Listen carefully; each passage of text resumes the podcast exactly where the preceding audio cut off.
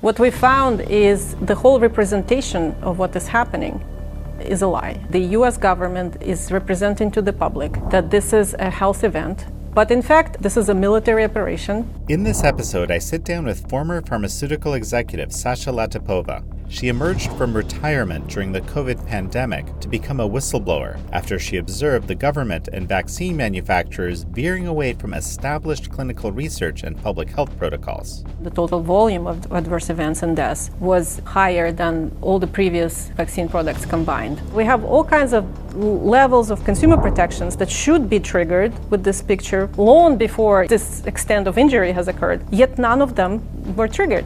The government was able to commandeer pharmaceutical companies to produce these non compliant injectable products and distribute them. This is American Thought Leaders, and I'm Jan Jekielek.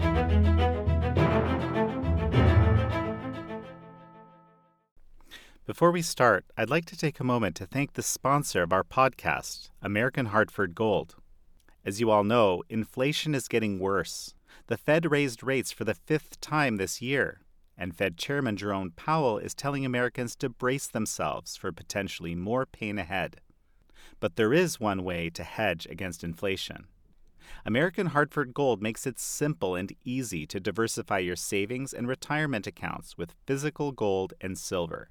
With one short phone call, they can have physical gold and silver delivered right to your door or inside your IRA or 401k. American Hartford Gold is one of the highest rated firms in the country with an A plus rating with a Better Business Bureau and thousands of satisfied clients. If you call them right now, they'll give you up to $2,500 of free silver and a free safe on qualifying orders. Call 855 862 3377. That's 855 862 3377. Or text American to 65532. Again, that's 855 862 3377. Or text American to 65532.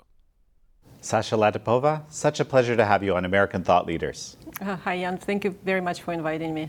Well, I've been watching you talk about some very troubling things mm-hmm. over the past months. You've become a, I guess, I don't know if it's officially, but a kind of a whistleblower. Of course, this is in the realm of COVID genetic vaccine manufacturing. What is it that you saw that made you start wondering that there was a, some kind of problem happening? Mm-hmm.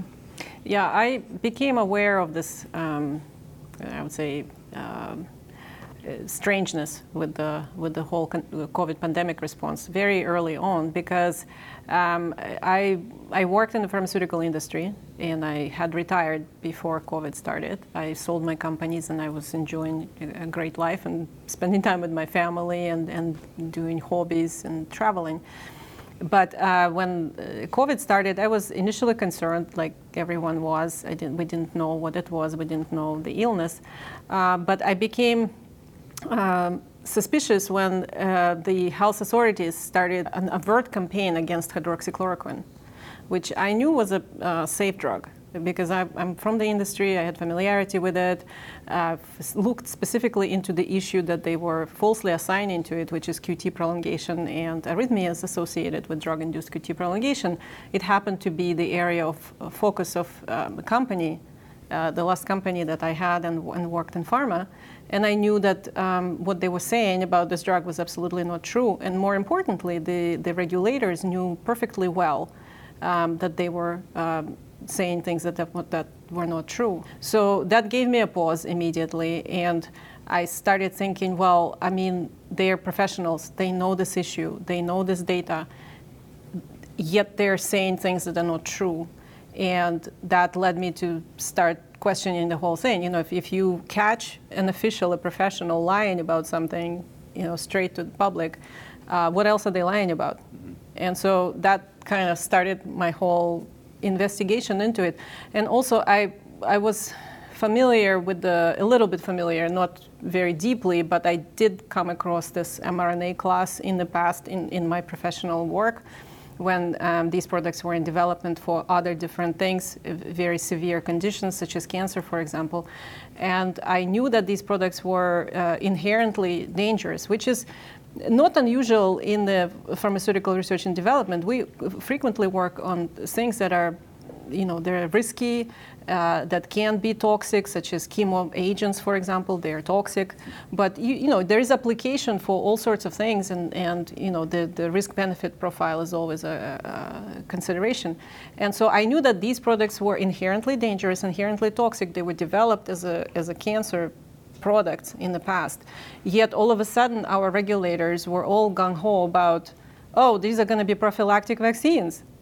Uh, they're going to be given to children, pregnant women, uh, everyone, regardless of their health status, age, or risk profile uh, with regard to COVID. So that gave me yet another pause. And um, so I just became extremely suspicious about this whole situation, and that, that's how I started looking into it. Fascinating.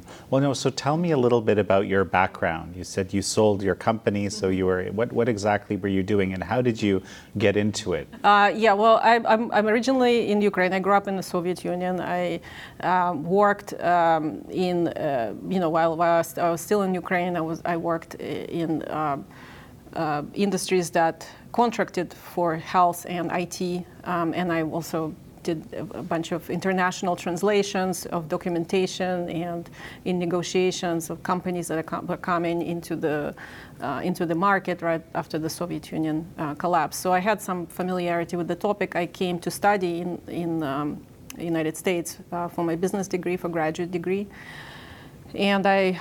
Uh, also went to work for pharmaceutical industry right from the start. I worked in various capacities and eventually started my own several businesses I co-founded, and uh, they were all successful. And the last one, as I said, was uh, actually focused on cardiovascular safety testing in pharmaceutical research and development, looking at electrocardiograms, looking at QT prolongation. You know, the, the, the issue that they were assigning to hydroxychloroquine falsely. Uh, and so, um, you know, so that, that work is, it's, a, it's, a, it's called, called Contract Research Organization, um, which is a very broad term, there are a variety of contractors. Just think of if you, if you want to build a very large and very complicated house, how many contractors you're going to hire. Well, it's kind of like that. So we are involved in a variety of different specialty tasks, um, and a variety of companies are working toward you know fulfilling these these projects, clinical trials. That's what that was my work. And then, you know, ultimately the companies were successful. I sold the last one, and I didn't need to work anymore, so I was just, you know, having a good time.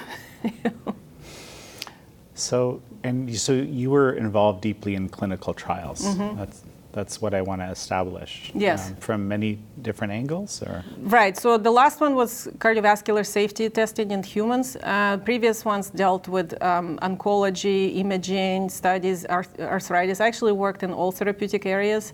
My clients were a variety of pharma companies, large ones and small ones uh, Pfizer included. Pfizer was also uh, our um, research and development partner, so we were developing technologies that they were interested in, in applying in their clinical trial space to, to make it you know, more precise data collection, more accurate, more reliable.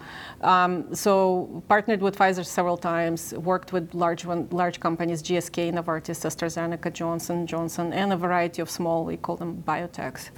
Um, so I was very familiar with the space. And then what about this uh, manufacturing side of mm-hmm. things? Mm-hmm. You know, for most of us, this is kind of a black box, right? You just assume it's done and it's done right. Exactly. Yeah.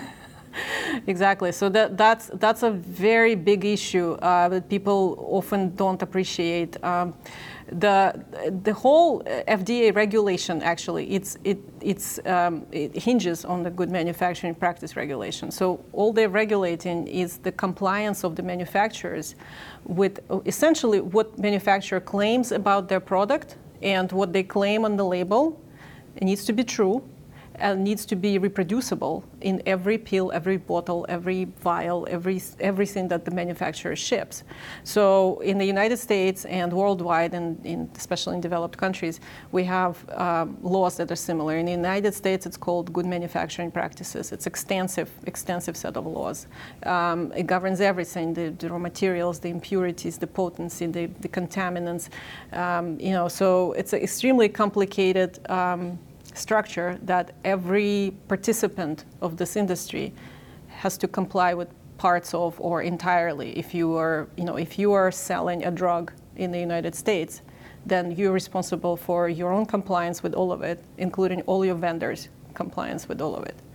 Uh, and um, you know, so so it's so compl- I had to comply with parts of this as a as a business owner of a contractor that was performing work for Pfizer, uh, and we knew how difficult, how extensive, how tight everything is regulated. That's what people don't really understand. It's majority of the entire industry is engaged in some ways in compliance with these rules. And so that's that's extremely important to know and it's extremely important to follow.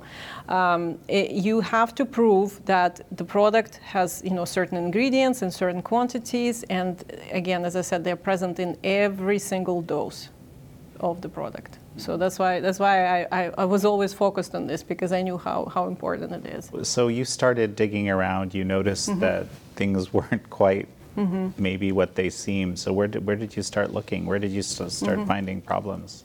Yeah. So the, a, in addition to you know looking at what the, what was happening with hydroxychloroquine. Um, I became suspicious once the mRNA products started coming on the market. Uh, obviously, um, you know, there was a lot of reports of adverse events and deaths, which I was expecting. As I, as I said, you know, I, I knew this product was inherently dangerous. Uh, and, uh, and I knew this, you know, there's, it's just going to be a lot of problems and there's VAERS data, database cdc maintains VAERS database and there are some others in, in, uh, in the uk there's yellow card and uh, EudraVigilance in europe and all kinds of other databases. They all started showing huge numbers of adverse events and deaths right away. And um, the government was denying that those were associated, denying that they're happening, and they continue denying to this day. So I briefly want to discuss VAERS because I had never heard of this mm-hmm. until basically this pandemic. Mm-hmm. And the way we were taught about VAERS, I mean, the general public, mm-hmm. right, uh, early on, was that this was some kind of poor system that shouldn't really be trusted because, you know, because it's just self-reporting. Mm-hmm. I mean, roughly, that's, I remember learning it about that and then kind of being shocked to learn that that's not how it was considered in the past. no. So maybe just tell me about that. Yeah. Yeah. So this is very interesting because when the, depending on uh, when you ask um, CDC officials about VAERS, it's either an amazing uh, bulletproof system that is so reliable and they always, uh, you know, maintains this this wonderful data set for them to monitor safety, or it's completely poor and reliable and usually the reports are made up. It just depends on how they want to answer the question, right? So, but historically, before COVID and before it got so uh, contentious, the, the, historically it was considered a fairly reliable database, and it's actually uh, a very important database. And while they're saying, well, it, it's it, it's not it's not definitive if a report shows up for something that it was caused by this product but it's a very even on their website it says it's an, an, important early warning system to identify unusual data patterns. And that's how i was using it. I was using it exactly for that purpose.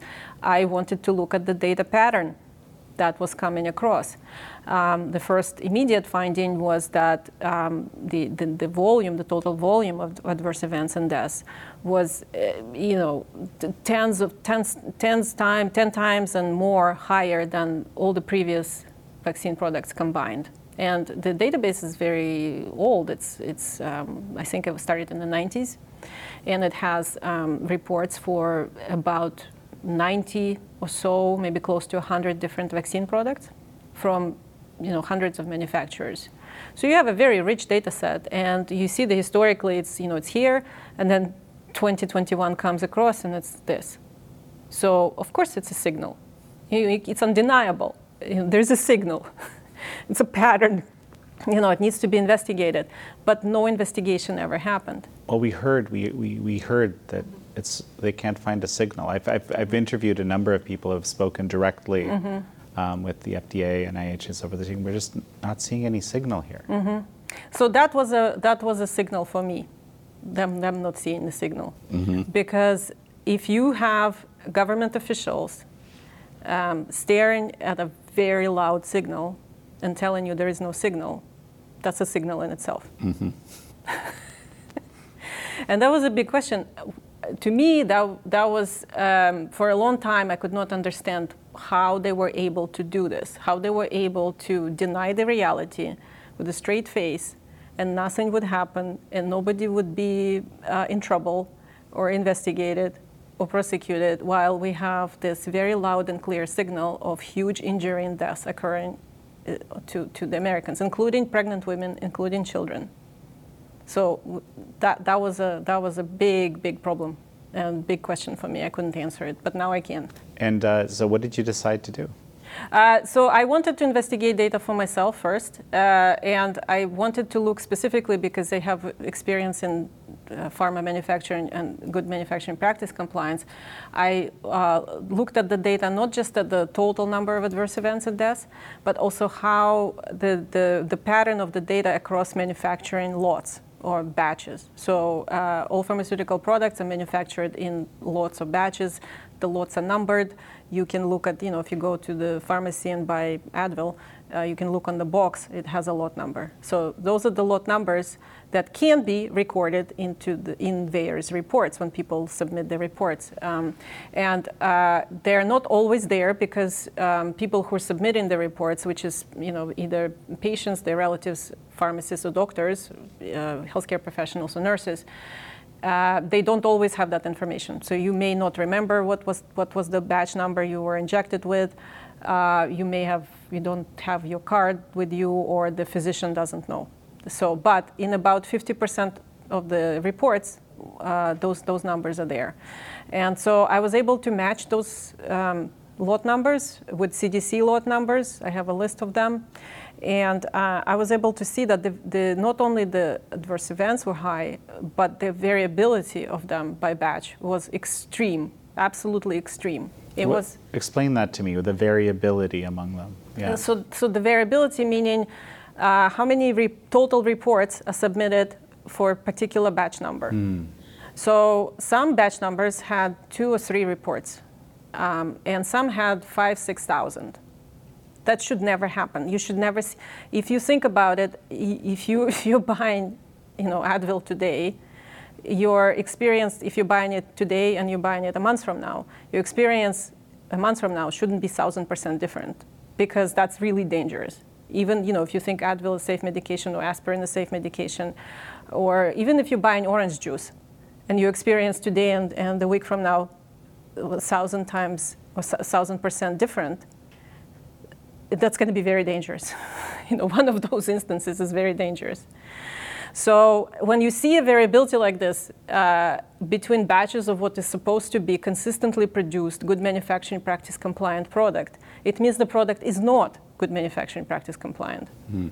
And I, as a, as a comparator, because I didn't uh, have a baseline for this and I didn't have information, for example, of the batch sizes at the time, I do now, and the, the story doesn't change. Uh, but at the time I didn't, so I, I, I, thought I should compare it to something known, and something known was flu vaccines. Hmm. So I extracted all the data for flu vaccines from VAERS, and I looked how flu vaccine data looks batch to batch over a long period of time. And by the way, it's much more very actually uh, much more uh, variety of producers making different size of batches. There are dozens of manufacturers of flu vaccines historically, and different sizes of batches. And for flu vaccines, it looks as, as expected uh, for good manufacturing practice compliant product, which is straight line, very close to zero, all the batches line up and just very, very little variability, just, just a tiny bit.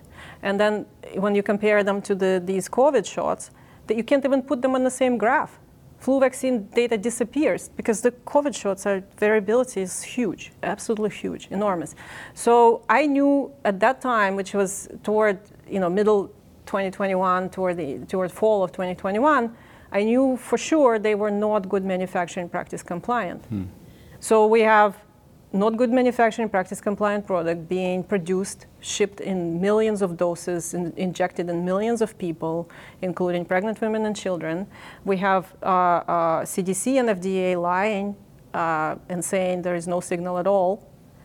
And this continues for a long time. And then eventually, I've, you know, I ran across um, research by my now collaborator, Katherine Watt, um, she's done an incredible legal analysis of how the government and the healthcare agencies are, what set of laws they're utilizing to enable this, to enable to subvert the good manufacturing practice uh, compliance laws and be able to continue denying that there is any any injury or any death or any problem occurring with this with these products for a long time and this, this continues to date what we found is the whole representation of what is happening is a lie it's, it's basically the, the us government is representing to the public that this is a health event and the response to a health event. But in fact, what, what they are doing is um, this, is, um, this is a military operation. These so called vaccines, they're not really vaccines, but these injections are being manufactured under defense contracts, utilizing uh, Defense Production Act, um, other transaction authority, and emergency use authorization under public health emergency. So when these things are used together, then good manufacturing practices do not apply to these products at all, Even legally. even legally. Yeah. Right. So there, there's there's this law on the books, 21 USC 360 BBB, that says emergency use authorized countermeasures under public health emergency cannot constitute clinical investigation. So clinical investigation is actually not possible for these countermeasures. And if clinical investigation is not possible, then you cannot have clinical trials, you cannot have informed consent, uh, you cannot have clinical trial subjects or clinical trial investigators. So, the, the, utilizing the structure of Emergency Use Authorization, Public Health Emergency, Other Transaction Authority, Defense Production Act, the government ha- was able to um, uh, commandeer pharmaceutical companies to produce these non-compliant injectable products and distribute them, calling them um, a medicine, where in fact it's not a medicine. It's an act of war. They're using Defense Production Act, machinery, um, United States military. Even internationally, this is being distributed from, from this military to overseas militaries, not pharmaceutical distribution chain. So they're using the military machinery to distribute these non-compliant products, including biologicals, chemicals, all kinds of ingredients we don't really understand very well, um, and call it public health and medicine. First of all, mm-hmm. this sounds so fantastical, what you just said, right? What? Really? That's crazy. Mm-hmm. Now, one thing I know for sure is not crazy, which is mm-hmm. the the fact that it's the military that did the distribution. That's official. Mm-hmm. That's actually by that's public knowledge. That mm-hmm. was announced. Mm-hmm. I know people who are responsible for the distribution, and they're very proud of doing the distribution because you know it, it, they felt it was the only, I guess, structure in society that's able to deploy something like this fast enough, right? And that that, that uh, on, I have that on record. Now, but what about this other these other parts? Like that this is this this is actually the U.S. government contracting these pharma companies to develop a countermeasure against what? Well, Yeah. so the countermeasure is a very important legal term. So, and I advise people to look it up. So, uh, it, the countermeasure it's a very fuzzy term. First of all, so anything can be a countermeasure. A lock on the door is a countermeasure against a break-in. Uh, and uh, so, calling something a countermeasure, you already re- remove precision of the legal definitions of a pharmaceutical, for example. So, but we know already it's not a pharmaceutical. Um, and uh, also, you know, what I'm saying, I, I'm not, it's not a conspiracy.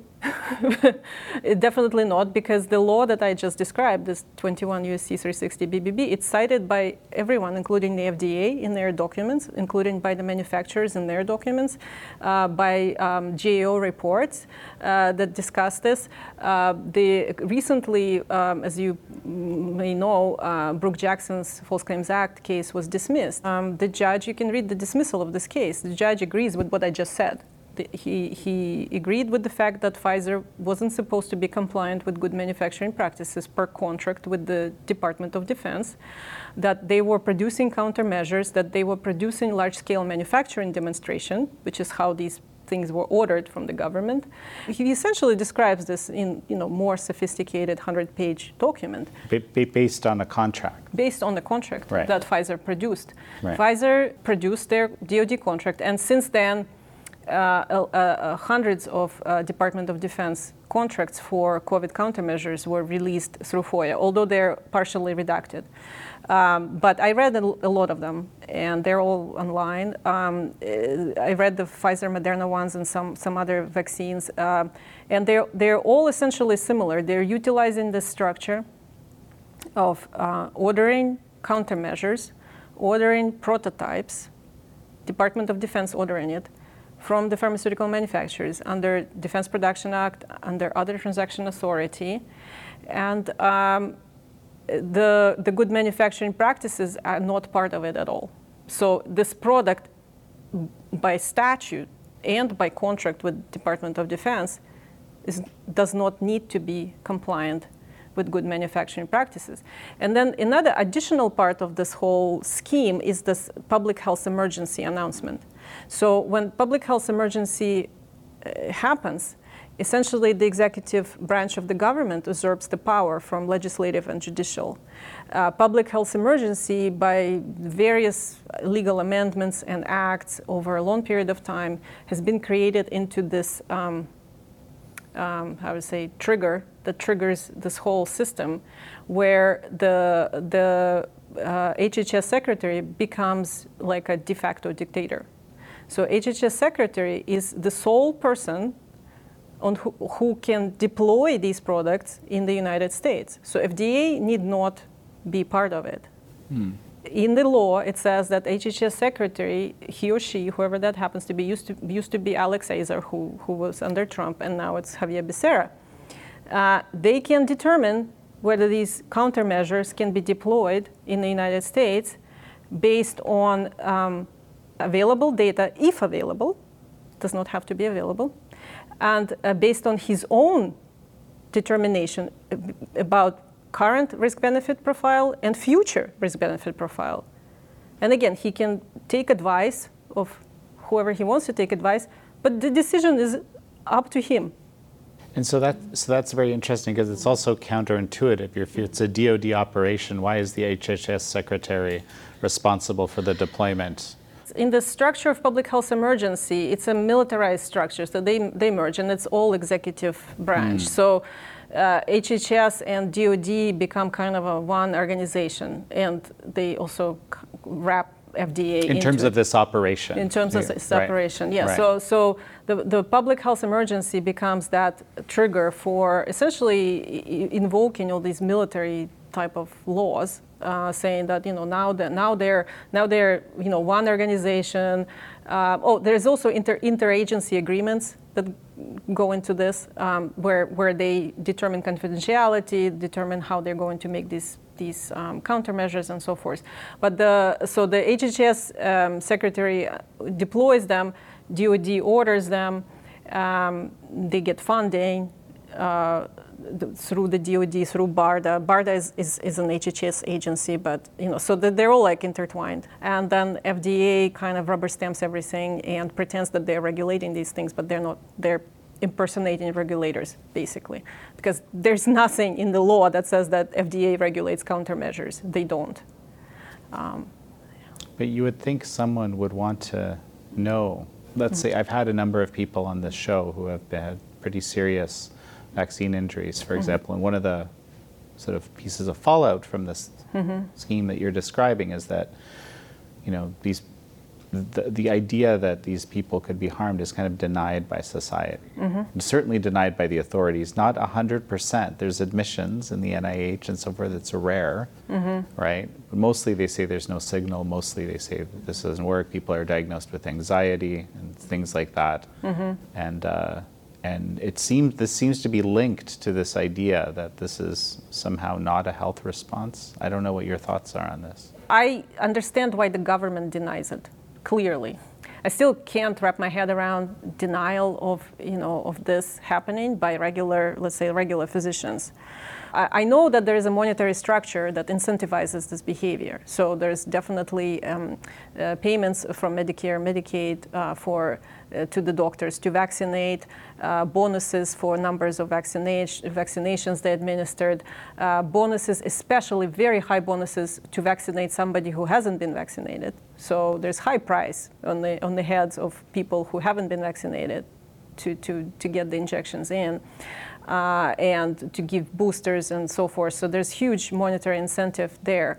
Um, also, the, the entire structure is essentially the government extended its sovereign liability protection to everyone who complies with this system. So throughout this whole uh, structure of, of, uh, of, producing these injections, uh, distributing them, injecting them, then denying the injury, uh, there's a huge, um, not only mon- monetary um, compensation and incentive, but also liability protection through PrEP Act. Mm-hmm. And that's explicit also in the DoD uh, contracts with um, vaccine manufacturers. And not just vaccines, actually, it it's, um, goes with entire COVID countermeasures uh, production, which includes vaccines, therapeutics, monoclonal antibodies, blood products, diagnostics, even masks and swabs and staffing and things of that nature.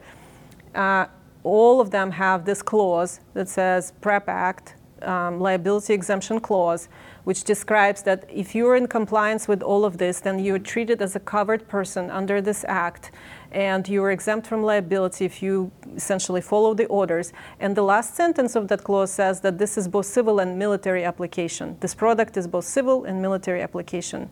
And by the way, the contracts are redacted uh, with most common reductions. There are two reductions, uh, B6 and B4. B6 is, has to do with uh, if we reveal this information, it hurts U.S. foreign policy or U.S. foreign relations. And if, B4 is if we re- reveal this information, we're revealing information about state-of-the-art uh, technology in the U.S. weapons system. I'd like somebody to answer this. I'm just listing set of facts. You, know, you, can make your own conclusions, but I'd like somebody, um, you know, answer this question: Why and what is being put in these injections? What are people being injected with? Because we know um, there's huge amounts of deaths and injuries, but we can't address those injuries until we know what they were injected with. We still don't know that. I mean, ostensibly, it's uh, you know mRNA, synthetic mRNA, and a lipid nanoparticle envelope mm-hmm. design. You know that uh, activates uh, production of synthetic spike in the body. Mm-hmm to create an immune response. I mean, it definitely does that, but what, there's more to it. I guess that's what you're saying. There's more to right. it than that. So that's that's what's claimed. On, you know, you, what you just said is claimed on the label of the product. Uh, but I, have described before, we know for sure they're not good manufacturing practice compliant, which means they can't themselves verify to themselves that that's what they're making, right? So, so, so they're probably making that in some instances but there's also a whole bunch of other effects and varieties. And by the way, if the product is not good manufacturing practice compliant, it's open to adulteration and falsification, whether on purpose or accidental. Mm-hmm. So we have now the whole uh, bunch of unknowns happening. Right. Mm-hmm. You know, I remember this scene where Dr. Renata Moon, mm-hmm. you know, opened up the MR, I forget which one, but it was one of the mRNA vaccines, co- insert you know, as uh, Bobby Kennedy Jr. says, the one place where the vaccine companies tell the truth, mm-hmm. right? And she opens it up, and all that's on there, it's intentionally left blank or mm-hmm. something close to that. Mm-hmm. I unsealed the box that the entire thing came in, and then I pulled this out, and this is what it looks like. So I'd like to show this to you. It is sorry about that. It's um, it's blank. Boom. there it is. It says intentionally blank on it. That's the data that pharmacists and physicians are basing on giving the injections outside of mainstream media recommendations. There it is right there. Here's a good question. Why didn't they just print that on a piece of paper the size of a postage stamp? Why all the theater of folding it up into a great big piece of paper like, like that? Why? That- That's, as a that's, that's, that's what's passing for informed consent. Right, so how am I to get informed consent to parents when I have, this is what I have. I have a government that's telling me that I have to say safe and effective, and if I don't, my license is at threat. Um, how am I to give informed consent to patients? We're seeing an uptick in myocarditis, we're seeing an uptick in adverse reactions. We have trusted these regulatory agencies, I have, for my entire career, up until now. Something is extremely wrong. to your point. Um, you also have talked about the variation between the batches. You know, in some interpretations, might almost look deliberate, and I found that to be very strange. Yes, yes, this was one of the findings um, pretty early on. Um, when, when, and as, as I said, I was looking at the VAERS data and looking at the variability of adverse events and deaths per batch number. So, in addition to seeing, first of all, huge um, adverse events and death rates overall, we, we saw huge variability batch to batch. But that variability was also not random, uh, meaning that it's not just that they're not they don't control their process and they're producing random outputs. There's some sort of a design going on as far as what's in those uh, vials and different batches. Because we saw clusterings, for example, by alphanumeric codes, both in Pfizer and Moderna. Um, the, depending on the letters used in the in the alphanumeric numbering, which should be just random. It should be just you know some sort of a manufacturing scheme to keep track of things. Uh, but the, depending on the letters, we knew that this, this set of letters would produce higher toxicity and this set of letters would produce lower toxicity. That should never happen. Uh, we also had uh, clusterings by dates of manufacture, also should not happen. You should not have a difference between the product produced uh, on the first of the month or on the 30th of the month, and just you know making an example. Uh, another, um, a colleague of mine from Denmark uh, was able to obtain this was recently published in a peer-reviewed journal, uh, Journal of um, European Clinical Investigations. He published this data. So he obtained um, data from the Danish government. Uh, Denmark was uh, Pfizer exclusive. Um, they got all the batch numbers for Pfizer and the adverse event uh, data.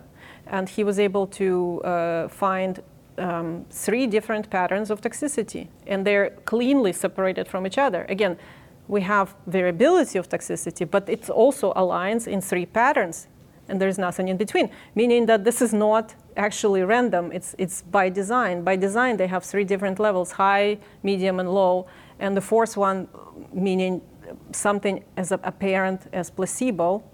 Um, because uh, th- those people who were injected and, and don't submit any reports, they don't have any adverse events. So, so we have at least four different levels of toxicity detected in the data from adverse events. And again, this should not happen. This should be explained. This should be investigation. And, and by the way, uh, you know, everything I'm saying, you know, once you see some variability of data like this, this huge variability, the clusterings of data in various, um, by, by various uh, parameters, mm, there are numerous um, different um, safety protocols that should be triggered at the manufacturer. Manufacturers themselves should detect it manufacturers should recall these products, you know, should stop the production lines and start investigations. That's what they do normally. Um, uh, the, the government, you know, if, if the manufacturer is not doing anything about it, then FDA has all sorts of enforcement powers. They can also uh, force recall, force investigations. You know, we have all kinds of levels of protections, consumer protections that should be triggered with this picture long before, you know, this, this extent of injury has occurred. Yet none of them were triggered. None of them worked.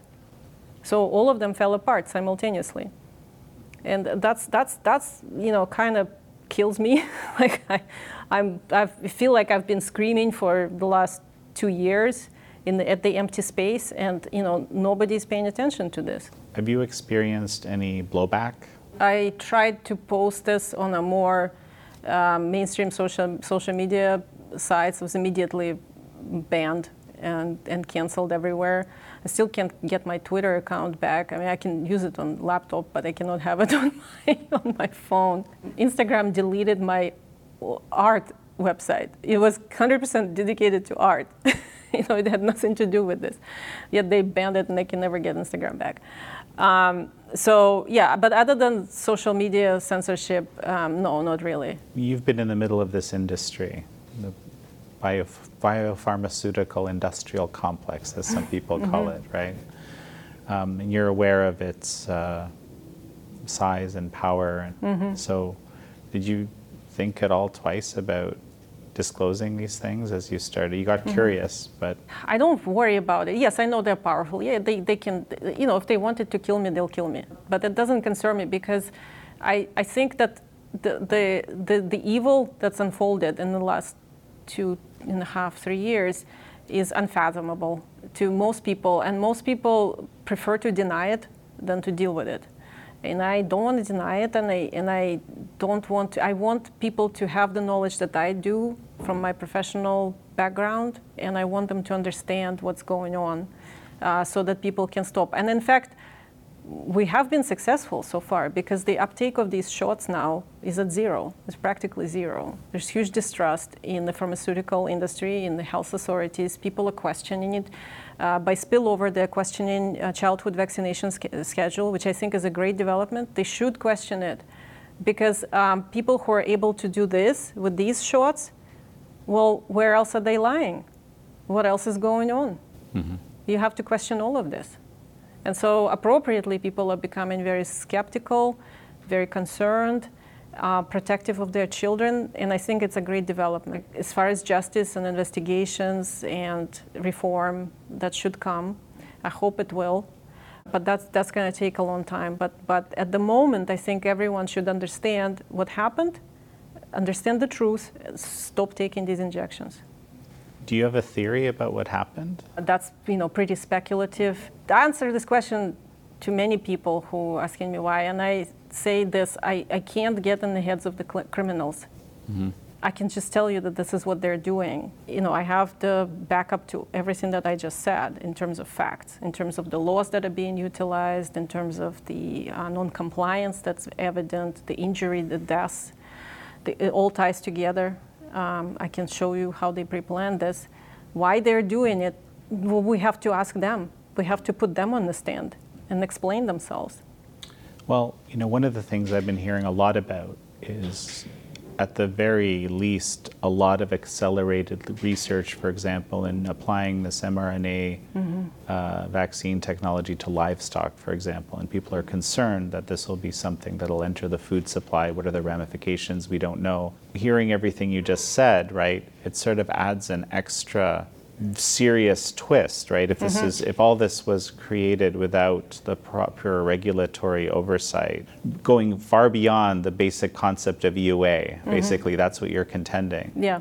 Why is it that this has now triggered accelerated research into the deployment of such mm-hmm. products for livestock?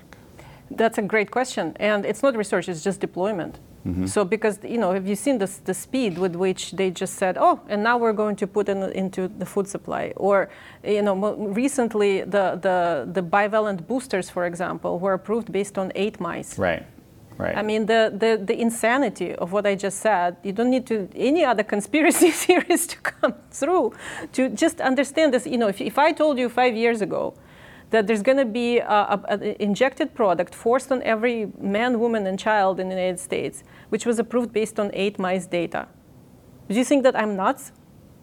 That- well, yeah, and, and I would think that I'm nuts at that time. But this is the reality. This is what happened. And then they just, by diktat, they decided to, oh, now we're going to inject all cattle with this stuff. There was no studies, nothing was tested. You know, they tested it on mice, but they're going to put it in cows. I don't actually know the state of deployment, but maybe you can explain that Well, so me. they're Yeah. they're basically going, uh, putting a bunch of money uh, in front of you know cattlemen associations, agricultural uh, associations, and they're saying, well, no, now we're going to convert all the um, either either convert the previous cattle vaccines or just you know new new mRNA shots for cattle. For what reason? What what what is the what is the emergency with cattle? Is there a pandemic of cows of some sort that we, we haven't heard of? You know, why all of a sudden they need to be injected with mRNA? And, and so somebody needs to answer that. I don't know the answer to this. So, but this is this has begun, or it's, yes, it's the- planned? they're, yeah. There, there, um, there have been news reports that uh, uh, at least some of the, you know, so there, there were going to be some uh, associations that are going to be uh, forcing, you know, cattlemen associations are going to be forcing this into the, onto the participants. Under their membership. Memberships, Yeah, yeah. yeah. And that this is going to be regulated, that the, the cattle vaccines are supposed to be now mRNA for some reason.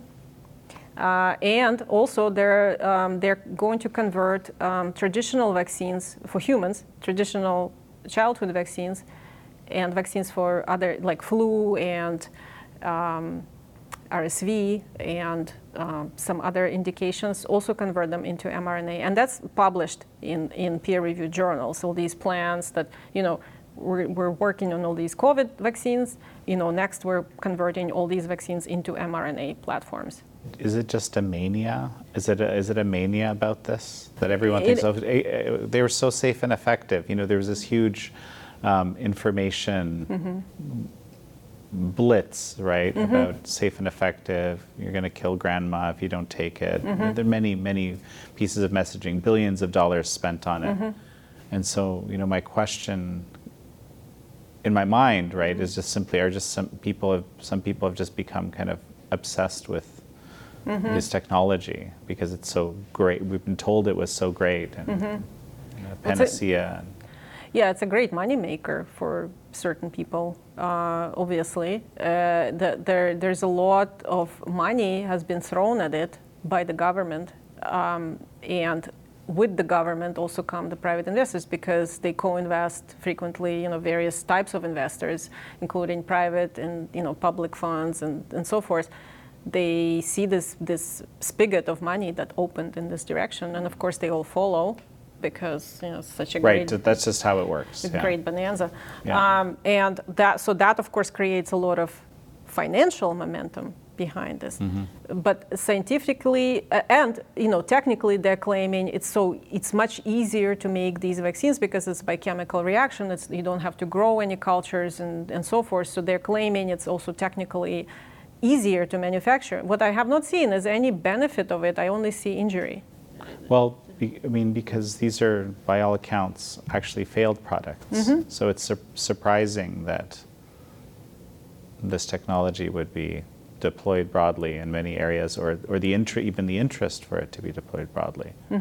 Yeah, they're not only failed, um, they're uh, also dual use. Technology has always been designated dual use, meaning military and civil, just as they're stating in the PrEP, PrEP Act clause. Uh, it's been designated dual use technology since at least the 90s.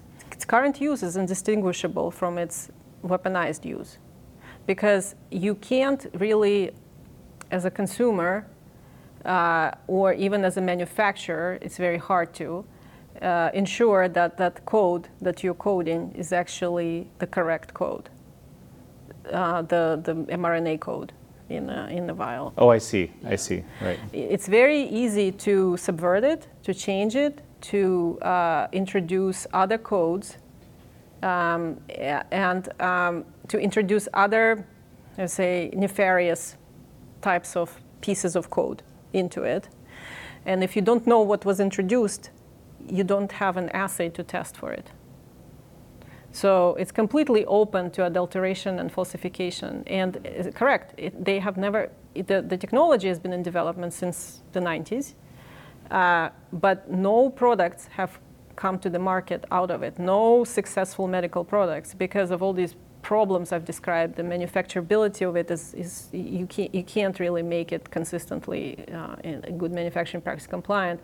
And it's wide open for these falsifications and weaponization type of approach. And it's also documented in a lot of literature, including NIH textbooks, um, military reports on bioweapons technologies. It's, very well documented, this phenomenon. And so the use of it is indistinguishable between med- supposedly medicinal use that has never been demonstrated and weaponized use that has been demonstrated. And so that, that is that, that whole you know, obsession with this technology seems extremely, mm, I say, problematic to me, like very questionable. Somebody again has to explain how do you distinguish between weaponization use of this technology and what you claim is, um, you know, beneficial medicinal use? Yeah, that's a great question. Mm-hmm. So I, I just want to clarify when you're talking about the code, Mm-hmm. you're ta- you're basically saying that the mRNA that goes into that technology that is Mm-hmm. then delivered via the way that the mRNA vaccines were delivered, that code is subject to change, and you can introduce some other mRNA, Mm-hmm. and you wouldn't even know to test for it if you didn't know what, what was put in there. Yes. And since the whole system is a black box, Mm-hmm. it's very hard to actually track and and, and assay for it and yeah, so assay for it, Yeah. verified, and in fact, it, it's been allowed by the regulators. So another thing I haven't discussed yet, but at the end of, um, I, I think you've also covered it in your publication. At the end of 2020, there was a leak uh, from European Medicines Agency, and uh, a bunch of documents were released. Uh, Pfizer manufacturing documents at the time of the approval, and uh, the a bunch of emails between EMA staffers that were discussing this. And uh, in these documents, it was clear that at the end of 2020, uh, the uh, European Medicines Agency deemed uh, Pfizer not good manufacturing practice compliant. It was number one objection from the regulators to their approval. Uh, and two, they found this issue of mRNA breaking down and creating um, uh, broken pieces of mRNA, the broken code. And at the time, uh, they, Pfizer told them that the standard for, for approval should be 50% of mRNA should be consistent with the declared code. And, and the regulators went along with it. So because the product was, was uh, approved in Europe uh, within weeks of this discussion that, that was released. Um, so uh, 50% of mRNA should be consistent with the code that they declare for BNT 162b2. And then the, the other 50% is unknown. Right. They lowered the standard. They lowered the standard arbitrarily for themselves, and regulators somehow miraculously agreed with that nonsense. But which means that 50% is undeclared. 50% can be practically any sequence. It could be any designer sequence you can make. And if you made a designer sequence and didn't tell anybody what it is, well, how are you going to make assay to test for it? You can't. right. It just looks like another band. In It the- just yeah. looks like another band. It just looks like a piece of mRNA. We don't know what it codes for. Um, but you can introduce all sorts of different things into it. And that's how you weaponize. And actually, that's, a, that's a described as a weaponization technique for gene therapies as a weapon by NIH book that was published. There's a whole chapter on this. There's a textbook online that's published in 2018. It's exactly how it's described. And that's exactly what they put into the approval and that's what went on the market. Please, let's discuss this openly. Somebody has to explain to us how are they determining that these vials are not the weaponized use of it, but a medicinal use. Any final thoughts as we finish? Oh, I mean, thank you for thank you for inviting me in the great conversation. I my, my wish for this, for this information, is to be discussed, shared, you know, challenge it, please. Please prove me wrong. You know, look at these documents, prove me wrong. But more importantly, I'd like some investigations to start, open investigations, public investigations. How, you know, answer, how can we answer these questions? Because this information will help people who are vaccine injured. Because if we answer these questions, we know what they were injured by. Well, Sasha Latypova, it's such a pleasure to have you on the show. Thank you very much. Thank you. Thank you all for joining Sasha Latypova and me on this episode of American Thought Leaders. I'm your host, Jan Jekielek.